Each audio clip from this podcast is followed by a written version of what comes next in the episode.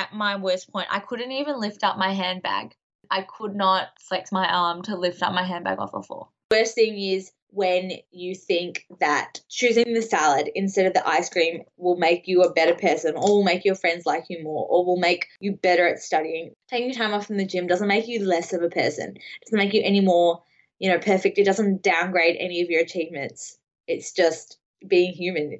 I had an eating disorder and then as terrible as it was to just suffer from that, it was just 100% worse because I was scared of telling anyone about it. I was so scared of telling my friends and my family just because of what they might think. Especially, I think with mental illness, it's very easy to think that people will blame you for it.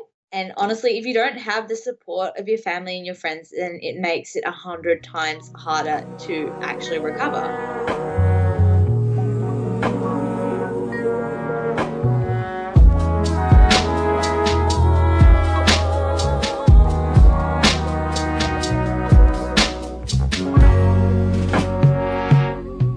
That was Sarah Rav. I'm Andrew Connect, and this is the Unpretentious Podcast.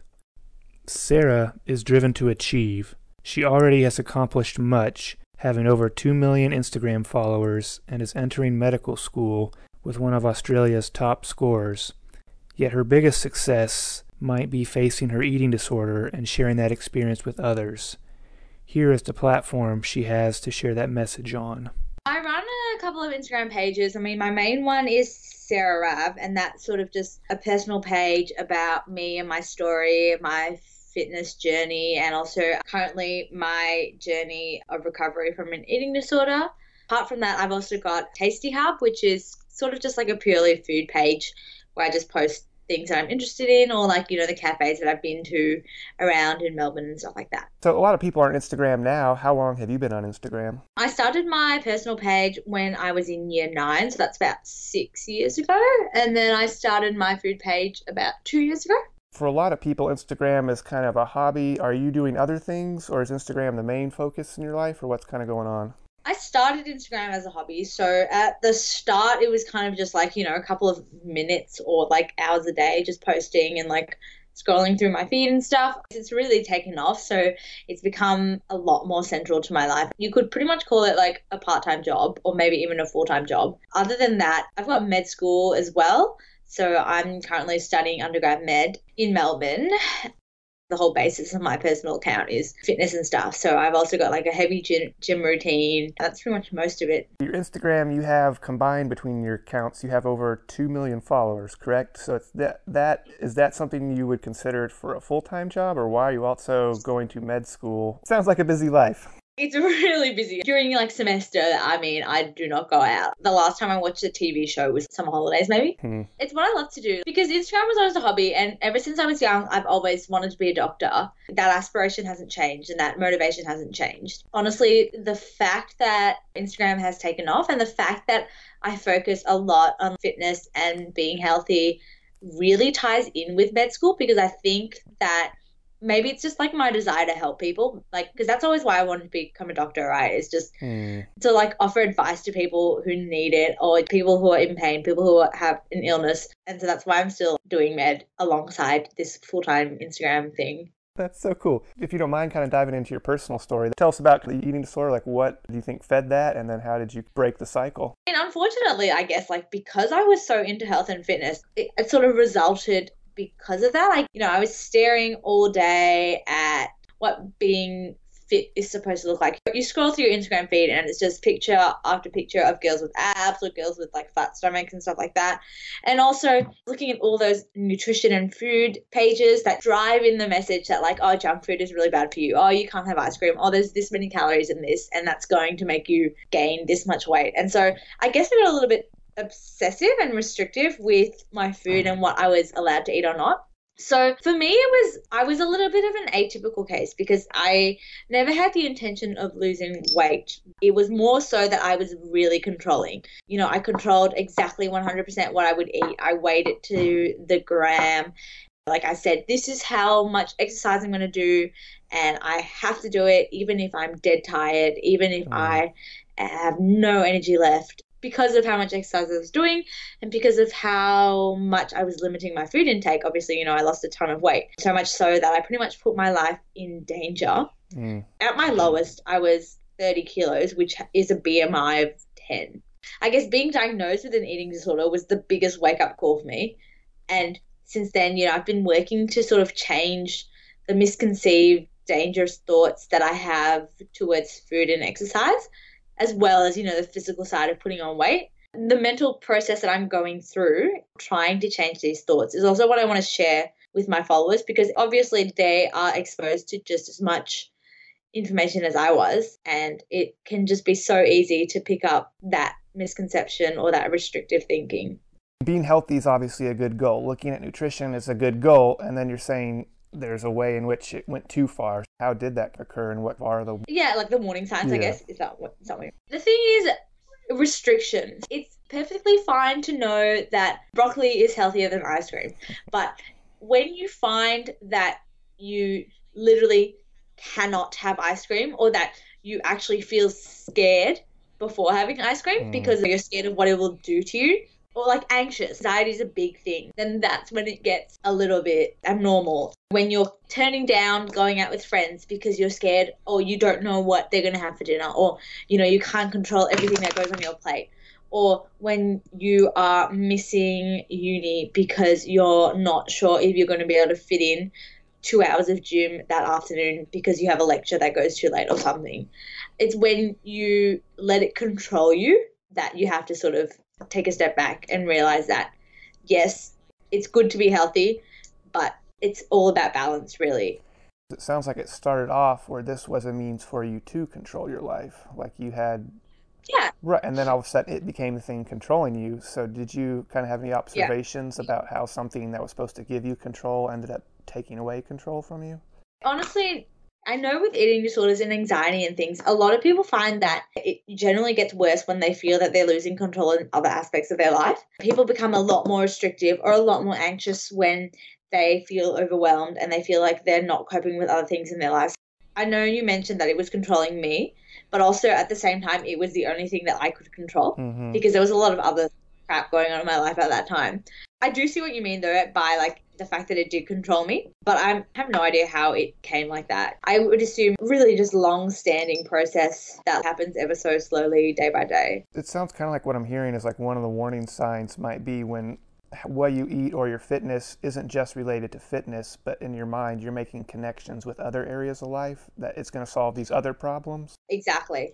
And the worst thing is when you think that choosing the salad instead of the ice cream will make you a better person or will make your friends like you more or will make you better at studying. I don't want to say being unhealthy, but like indulging or taking time for yourself, taking time off from the gym doesn't make you less of a person. It doesn't make you any more, you know, perfect. It doesn't downgrade any of your achievements. It's just being human, if that makes sense. It does, and it sounds kind of like you're saying that processes you're spending so much time looking, like you know, scrolling or looking at health and fitness. You're then connecting these thoughts. Why was my friend not kind to me today? Oh, I know. It's because I had. I somehow that starts to form in your mind. Yeah.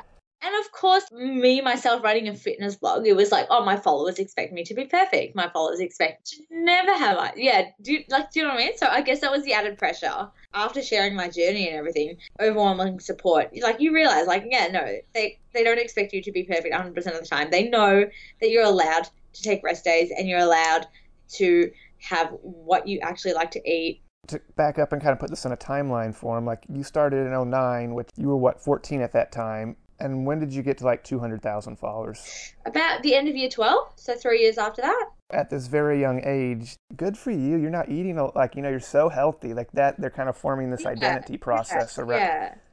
And so now it kind of sounds like you're kind of coming out the other side where it's like you want to speak to other women or guys who are hmm. in similar situations, letting them know that, hey, this is just part of your life and here's kind of my experience, the good Yeah. and the bad of what fitness can do. Yeah, exactly. And like, you know, this is what I'm going through. This is how i this is what, this is, I guess, how it became such a problem for me. And it doesn't need to be a problem for you. You don't have to fall into the same trap that I did. I'm also trying to open up the conversation about mental health. Any mental illness is highly, highly stigmatized, which I hate because hmm it shouldn't be that way. I had an eating disorder. And then, as terrible as it was to just suffer from that, it was just 100% worse because I was scared of telling anyone about it. I was so scared of telling my friends mm-hmm. and my mm-hmm. family just because of what they might think. Especially, I think, with mental illness, it's very easy to think that people will blame you for it. And honestly, if you don't have the support of your family and your friends, then it makes it a hundred times harder to actually recover. And so, what I'm hearing you say is one of the important steps out of eating disorder or maybe any mental health problem to make it more broader is being able to open up to others that you're close to. 100%. As soon as I told my friends and family, they were so supportive. They didn't, there was not one ounce of judgment. And it was the same with Instagram. I kept it hidden for a long time. I mean, a lot of people could tell I was losing weight. They commented and everything, but I never said anything about it until the one day that I did. And since then, the support has just been 100% positive. There's nobody out there that's blaming me for it. And you can't blame someone for a mental illness. Just the same as you can't blame someone for having like broken their leg. It, I'm just really trying to also raise awareness about that. Not just like an eating disorder, but anxiety, you know, depression and all that stuff mm. as well is really important to talk about just to sort of break the stigma surrounding it.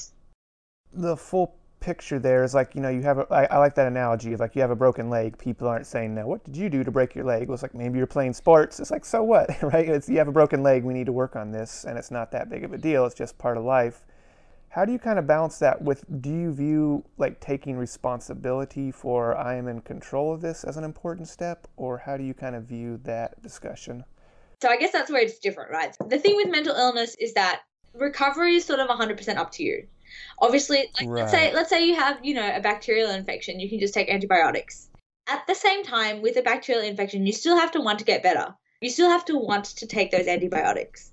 And it's the same with a mental illness. You have to want to recover from it. Obviously, you can, you know, you can see psychiatrists, you can see a psychologist. Mm-hmm. Yeah, that's good and that'll help, but you still 100% have to want to recover and have to work to recover because it's it's only you that's going to be able to pick up on those misconceptions, those dangerous thoughts, and think, hang on, that's not right. I need to stop thinking like this. It sounds like that's part of the tricky part of this conversation where it, if you see someone who's limping around with a broken leg, it's probably not that hard to convince them to go to a doctor and let's start beginning this process. Whereas if someone came to you before you were ready and said, "Hey, I think you have an eating disorder," you'd be like, "How dare? Like, don't judge yeah, me. This is exactly, exactly." But at the same time, is that because the person is scared of having an eating disorder? Like, there's such a stigma around an eating disorder that they're like, oh, hang on, I don't want to be labeled as this. Whereas mm. that was me at the start. You know, my friends were like, you maybe you should see a GP and stuff. And I was like, stop attacking me. I'm fine. And that was probably just because I was scared of, I guess, like I just resented them for thinking I had one because it was such a like a bad label. Now it's sort of like, well, actually, I did have one and actually, there's nothing wrong with having one as long as I'm trying to get better from it. And that's part of where the stigma comes from because no one identifies themselves, I'm a person with a broken leg or I had a broken leg that I recovered from. But when it's mental health, it very much feels personal to your mind, which is maybe more who you are than your physical body. Yeah, exactly. Hmm. Exactly. And I guess it's always going to be like a part of you. With a broken leg, you recover from it and then your bones are completely healed. But with a mental disorder, I'm sure, like as many people say, like there are still times when it sort of resurfaces and you sort of have to, to attend to it again. How do you kind of view that now? Or is victory a word you use over that? Or is it like you're saying it's more of an ongoing thing, so you don't really think in those terms of like it's something I had and now I'm past? I don't know. Like I've talked to friends with eating disorders, and one of them said that she just was recovered when she got her period back. Mm. To me, I don't really know how you can mark recovery or victory. Currently, I'm at a normal, I'm back in the normal healthy range for weight. My attitude towards food is a lot healthier in the sense that I'm not restrictive. I don't get scared or I don't sort of compensate for indulging in stuff that would be considered un- unhealthy. But mm. it's still in my head. If I'm having pancakes, I know that it's less healthy than if I had ordered vegetables or something. So like I guess I don't know like does that mean that I'm recovered yet or not? But the main difference to me is that I can actually enjoy those pancakes. Before, if I had to eat pancakes, there would be so much guilt, there would be so much anxiety, there would be so much shame after having eaten mm. these pancakes. Whereas now it's like, cool. Well, I mean, I had pancakes. I'm allowed to have pancakes. I enjoyed that, and that's that. That's done. I'm not thinking about it anymore. Does that make sense? It does. From a male perspective, I don't know that I've ever really felt guilt towards what I've Yeah. eaten. Yeah, And exactly. and and I'm sure guys have. Like I'm sure it's not just as black and white as you know. It's only Yeah. only a problem for women. No, 100%. In fact, the incidence of eating disorders and body dysmorphia amongst men is rising dramatically. I think also that needs to be. Addressed, yeah, where things are shifting. Where now guys are becoming much more image conscious, and it's Not just a female thing. Yeah, yeah. I mean, maybe maybe be helpful for you to describe kind of like did you kind of see stages in what you went through, and then kind of help us understand like how extreme it was for you. When did you finally decide to get help or realize it was an issue? Like how much of an impact had it had on your life at that yeah. point? So I definitely can see the progression of uh, like mid 2017. You know, I didn't think I had a problem, but then towards the end, I started restricting. In my head, I know exactly how it got to that. Let's say one day I got really busy and then I skipped breakfast in the morning because I had to rush off. Then the next day, I would be like, oh, hang on, I skipped breakfast yesterday, so why can't I just do it today? You know what I mean? Like, I was fine yesterday. Mm, So obviously I can just do it today. And then turns out I was just skipping breakfast for the rest of that. And then one day I'd miss a meal or and then I'd say, Well, I missed a meal yesterday and I was fine, so why can't I do it today? Same with same with exercise. Oh, I ran 10k yesterday, so why can't I do it today? Oh, I ran 17k yesterday. Why can't I do it today? So it was sort of just like if I could do it once, I should be able to do it again. And then there was always that guilt or that shame when I didn't do it. so you were constantly raising your standards. like- Exactly. and I think that sort of comes from like perfectionist sort of mentality as well. I wasn't content. And I don't know if that was just because like other things that were happening in my life. So I had to be content with what I could control. And then in terms of how I knew I had a problem, I mean, like I kind of always knew, but what forced me to get help was because I saw my GP after six months of not seeing her. She saw me and she was like, she weighed me, had a BMI of 10, and she was like, you need to go to the hospital. Like, you need to present yourself to ED. What people don't realize is that when you're really thin, it's not, I mean, you look unhealthy, but you don't actually realize what's unhealthy about it. It's the fact that, like, at that, at that weight and with that low of a calorie intake, my heart could have stopped at any time. My kidneys could have failed at any time. I was still alive and I felt fine because I'd been like that for the past six months. From Mhm. a totally like objective physiological point of view, I was like, it could like one day I could have just not woken up Six months is pretty rapid, but still gradual enough. because you get used to it. I was used to being so tired. I was used to being so Mm. energy depleted that it felt normal to me. So, you know, whenever anybody asked me, like, do you feel tired? Do you feel you aren't focused and stuff? I was like, no, I feel fine. I I'm not sick, but actually, like, compared to how I feel now, I'm like, what was I doing? Literally. How was I even surviving? So if you did feel tired or lack of energy, well, I know what'll make it better, not eating another meal because then I'll feel better about myself. It's that was how you would. Yeah, Mm. like yeah, exactly, exactly. And of course, it was gradual. You know, you don't. It's not sudden. You don't feel yourself getting sicker. It's just that you are getting sicker. Most people aren't going to know. Well, my heart could stop at any time, right? They're not like that's not really quantifiable apart from a doctor telling you that. How would an average person know that they might be experiencing something this extreme or Yeah. even starting this? Yeah, I was pretty bad, right? I was getting chest pain. That's a big one because my heart was just it was trying to keep pumping, but it didn't have a lot of energy to do that. So that's sort of when you get chest pain. Another big one is if you stand up too quickly and you feel dizzy. I was really bony, so I couldn't sit on chairs or in bed without like bruising my coccyx. Hmm. So once you get to that stage, it's a little bit of a red flag. And were you able to like lift heavy things? No, at the worst point, at my worst point, I couldn't even lift up my handbag. I could not flex my arm to lift up my handbag off the floor. How heavy are we talking? The handbag? That sounds very light. Yeah, like you know, like like literally, like a, like a like I don't put that much in my handbag. it's not that big. Wow. Um, I couldn't open like car doors and stuff. Wow. And in that state, you're still running multiple miles a day? Now that I think of it, I was like, how the frick did I do that? I was running like 20 kilos, and then I come Wow. home and I wouldn't be able to open my my front door. I was like, how? how But like, I guess the human body is just friggin' amazing in a good way and a bad way at the same time. So cardio was that was primarily about losing weight. No, it wasn't. It wasn't even about losing weight. It was just, hey, I did 19 kilometers yesterday. Why can't I do it today? And then if I didn't do it, I'd be like, why couldn't you do it? Like that's such a fa- like you failed. If that makes sense. It wasn't even like in my mind. It wasn't like I have to run 19 kilometers so I don't put on weight. It was I did it yesterday. Uh, If you don't do it today, well then you just failed. No, that's why I was an atypical case because obviously when you're th- when you're talking about anorexia nervosa, you're saying that's actually a desire to lose weight. So I was that's why I was atypical, but you know it's still an eating disorder. okay, and so I see. That's interesting. So then, for you, were you posting about how many miles you ran a day? No, at that point, because of like because as I said, like my followers knew that I was so underweight. I took a bit of time out and I just didn't post about myself during that time because there was a lot of backlash and they knew they were like, oh, you look really thin and stuff. So I was like, mm, I don't want to post. Don't want them to sort of target me. This was all intrinsic internal pressure you put upon yourself. Yeah. This wasn't Yeah. mainly done to like impress your followers, like another day, another miles. It wasn't that. It was. Tr- yeah, it was. Yeah, it was very intrinsic, I guess. what is your opinion from maybe a mental health aspect on social media? that's the thing like social media is there's pros and cons i mean obviously it's been proven again and again to sort of lower self-esteem especially when you compare yourself to you know like your all your social media influence. Sometimes their whole job is just to look good and so obviously you can't compare yourself to that because you've got other stuff going on.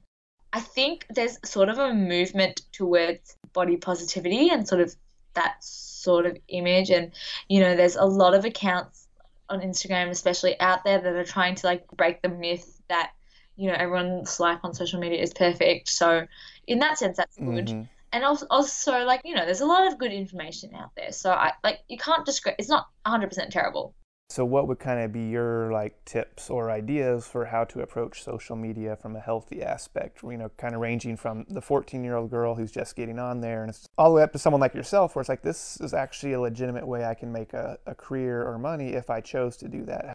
Firstly, like for somebody that's just sort of spectating and somebody who's just sort of scrolling, I'd say, look, it's fine to have goals, it's fine to have inspirations. You also have to realize that there is so much more to you and there is so much more to life than just looks and just having what they deem as like the ideal life just from what they post on social media like and the other thing is also like you sort of just have to accept yourself and or be happy with yourself. It sounds really cringe and stuff but like that's sort of just the way you have to look at it. There is so much more to you that and although you might not be the exact same as your social media idols i'm sure there are like many things about you that people appreciate and that people like and that you should like yourself. Coming from someone like me, if you're trying to be a social media influencer, or I think the biggest thing is just being real about it. Don't don't sell yourself out.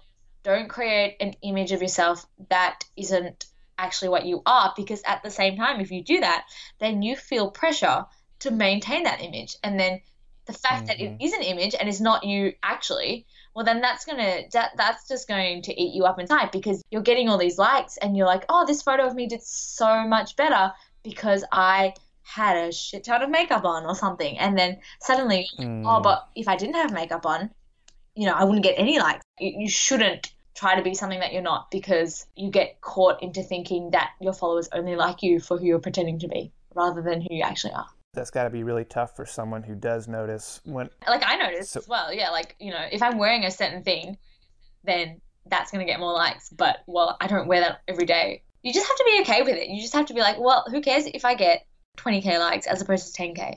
For the goal driven person who this was something that made me start as fun, but now I'm legitimately going to try to make money off of posts. Yeah. It's their livelihood. They've got a lot more of their identity wrapped up in it. It doesn't appear as simple as just, well, maybe I'll get less likes. It's like that's also how I try to pay for, you know, rent now. So how would you further convince someone that it's worth the cost of truly being you rather than maintaining an image?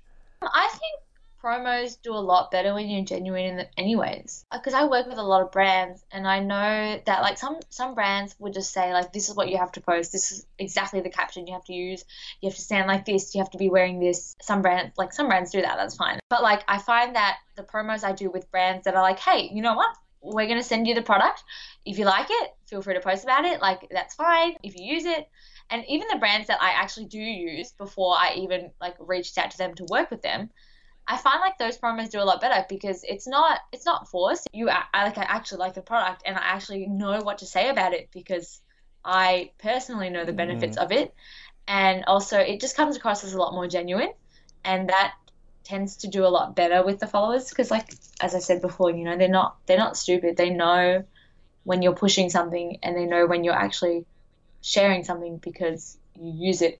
Sounds like you kind of get to choose the brands you work with. Where if you start working with one set of brands, well, then you're thinking that's how everything works, and you never have this opportunity to truly be yourself and express what you believe about it. And also, it's like a it's a much better collaboration if you're working with brands that you like because well, they send you the products and it's like you actually use them, which is great. right. If you're not, if you, you know, like if it's a totally random brand that you wouldn't use otherwise, it's a job, sure, but like at the same time, you don't actually get any benefit out of it. One thing I've noticed on your Instagram, some people's Instagram, it's 100% photos of just them, right? Which is fine. It's like that people are interested in your life, what's going on. I want to see what you're doing every day. Was it intentional that you kind of expanded your channel beyond, like, let's hear about other people's mm-hmm. transformation stories, or how did that kind of come about? To be fair, my life isn't that interesting that I could post about it every day. So like that, that's one of the big like that's one of the big problems. But also like yeah, like everybody's story is different. Like there's no one version of being healthy. There's no one version of living the best mm. life you can. There's what I'm doing, but also there are so many people out there doing just as amazing things, and that and I think that sort of needs to be shared as well. If we go back to like primordial prevention, you're trying to reach as large of an audience as possible to prevent disease as much as possible, right? And if I'm just appealing to girls who are trying to gain weight, that's great, but you know, that's not going to stop people who are suffering from cardiovascular disease or people who are suffering from obesity. Sharing other people's stories allows me to reach a larger audience and still drive home that message of this is how you prevent disease, this is how you live your best life. That's an interesting focus because I don't know how many Instagram, like you know, preventing disease. That's that sounds very medical. It, yeah, look, you say yeah, okay. So like, I mean, like that is the end goal. Obviously, it's not quantifiable. You know, it's not like oh, I follow this account and I was gonna get, I was gonna, I was gonna, I was gonna get a heart attack, but because I followed this account and I listened to her, I didn't get a heart attack. Obviously, it's not quantifiable, right? But like, right. I'd like to think that's what I'm sort of helping to do. Do you think having success led to you saying, What am I going to do with it? Or did this come about after you're like, I have an eating disorder. How can I help other people? Or how did this mm. idea or theme come about? I, well, I've always wanted, like I said, like I've always wanted to help people, like be the best, I guess, and like be the best they can be, sort of, you know, live the optimal life. After the eating disorder, it's drove home a lot more in the sense that I want to use my account to actually help people. So, as a natural progression to now it's becoming part of your medical school life, is continuing that journey that you began kind of subconsciously, and it that's really cool. So, what's your med school experience like? Do people there, do people know, oh, she's got 1.2 million followers? I feel like a lot of people hear about me before I meet them, and then sometimes it can get a bit awkward. Otherwise, I don't really bring it up. Like I'm never one to. I hate when people follow me that I know, because then it's it's yeah. it's just awkward. Like I don't like when people are like, "Oh, I follow you." I'm like, please don't. um, just so then like we don't have to talk about this in person. Apart from that, most people know. I guess not not from me. I don't tell anyone about it. I like I try to keep it secret if I can. That's what I'm curious about because usually medical school people are very driven, highly intellectual, but even for them the pool of oh my goodness, do they treat you differently or do you feel if once they know? So yeah, see, that's why I don't like telling people because I don't want people to just be friends with me because I think they get stuff from my Instagram account. Follow me, feature me in a post. Yeah, you yeah. know, like tag me or like take me out to brunch or like take me to promo. that's sort of why I don't bring it up. I'd rather have them as a friend first and then be like, oh, hey, by the way, I don't feel like people treat me differently. No, just because I don't like I said, like I don't bring it up that much. It hardly ever comes up in conversation. I'm pretty lucky in the sense that I do get promos at like cafes and stuff and I can take my friends to them. They don't expect to be taken out. They don't expect to be given free stuff. Cool that you're intentional about it because a lot of people kind of like you were describing like the you know the running or the eating disorder it became about how to manage other areas of their life from an outside perspective it seems like a lot of what people are looking for on instagram is this will make me famous and will give me friends. Well, are those really your friends then? If you know they're friends with you because you're Instagram famous, that's my question. Exactly. If you don't have friends, you're not willing to ask those questions. At least someone thinks I'm cool, and they're so what if they're quotes unquote using me for these other things? At least I'm now ha- living this life I've always dreamed about. Yeah, that's true. They don't really. Yeah, yeah, I get that.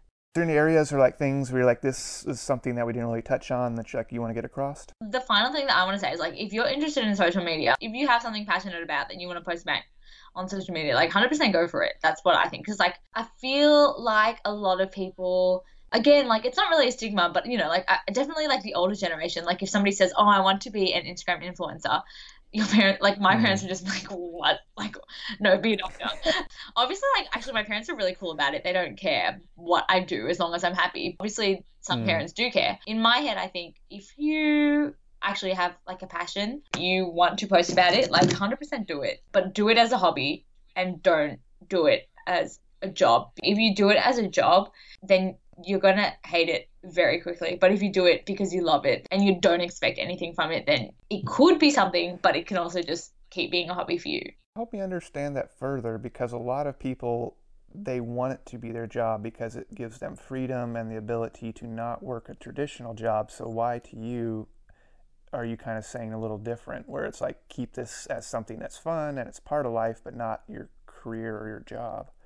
Don't start it with the intent of being like, this is what I'm going to do for the rest of my life. This is going to make it, I'm going to make it big because of this. Because if you don't, you're going to resent it. Do you know what I mean? You like, if, Mm. if you don't, which obviously like it's hard like it's not you're not going to become like not everyone is going to make it as a social media influencer and if that if you put if you set like your heart and your mind on it and you don't then you're going to resent like travel for example you're going to be like well i loved it but it didn't make me famous so now i hate it start it because you love it and keep doing it because you love it but don't expect too much from it and i think that's the same with me like because as a kid i was super super super into sport like i did gymnastics, I did cheerleading, I did swimming, I did diving, I did everything just because I loved it. Except every single time that my coach made me start competing, I just I Mm. hated it after that. Every single sport I would quit because my coach was like, you should start competing. And as soon as I started competing, it was just, it was not fun anymore. I hated it. And I think that's sort of like the same.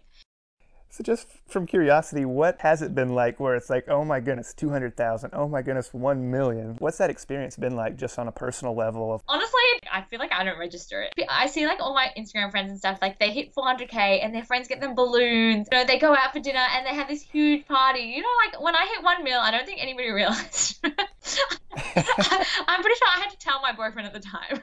I was like, oh, hey, by the way. It, it seems like your personality type is very much driven by internal standards. And that comes across in like my studies as well. Like my parents have always been like, oh, nah, do whatever you want. Do what makes you happy. I was still like on the day that I got my ATAR, which probably means nothing to you, but it's like your high school score. Mm, hmm Yes, like when you graduate from high school, you get this score compared to everybody else in the country. Right. I got the second best score in the in the country, Wow. and you know what? I spent that whole day crying because I didn't get the best score.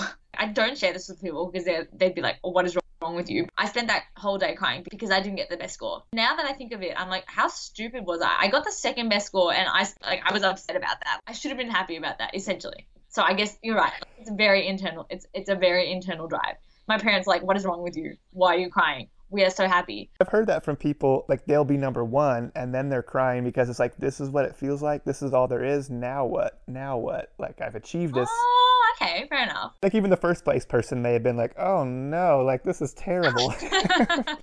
yeah, maybe, maybe. You still don't buy that. Okay. We'll never know.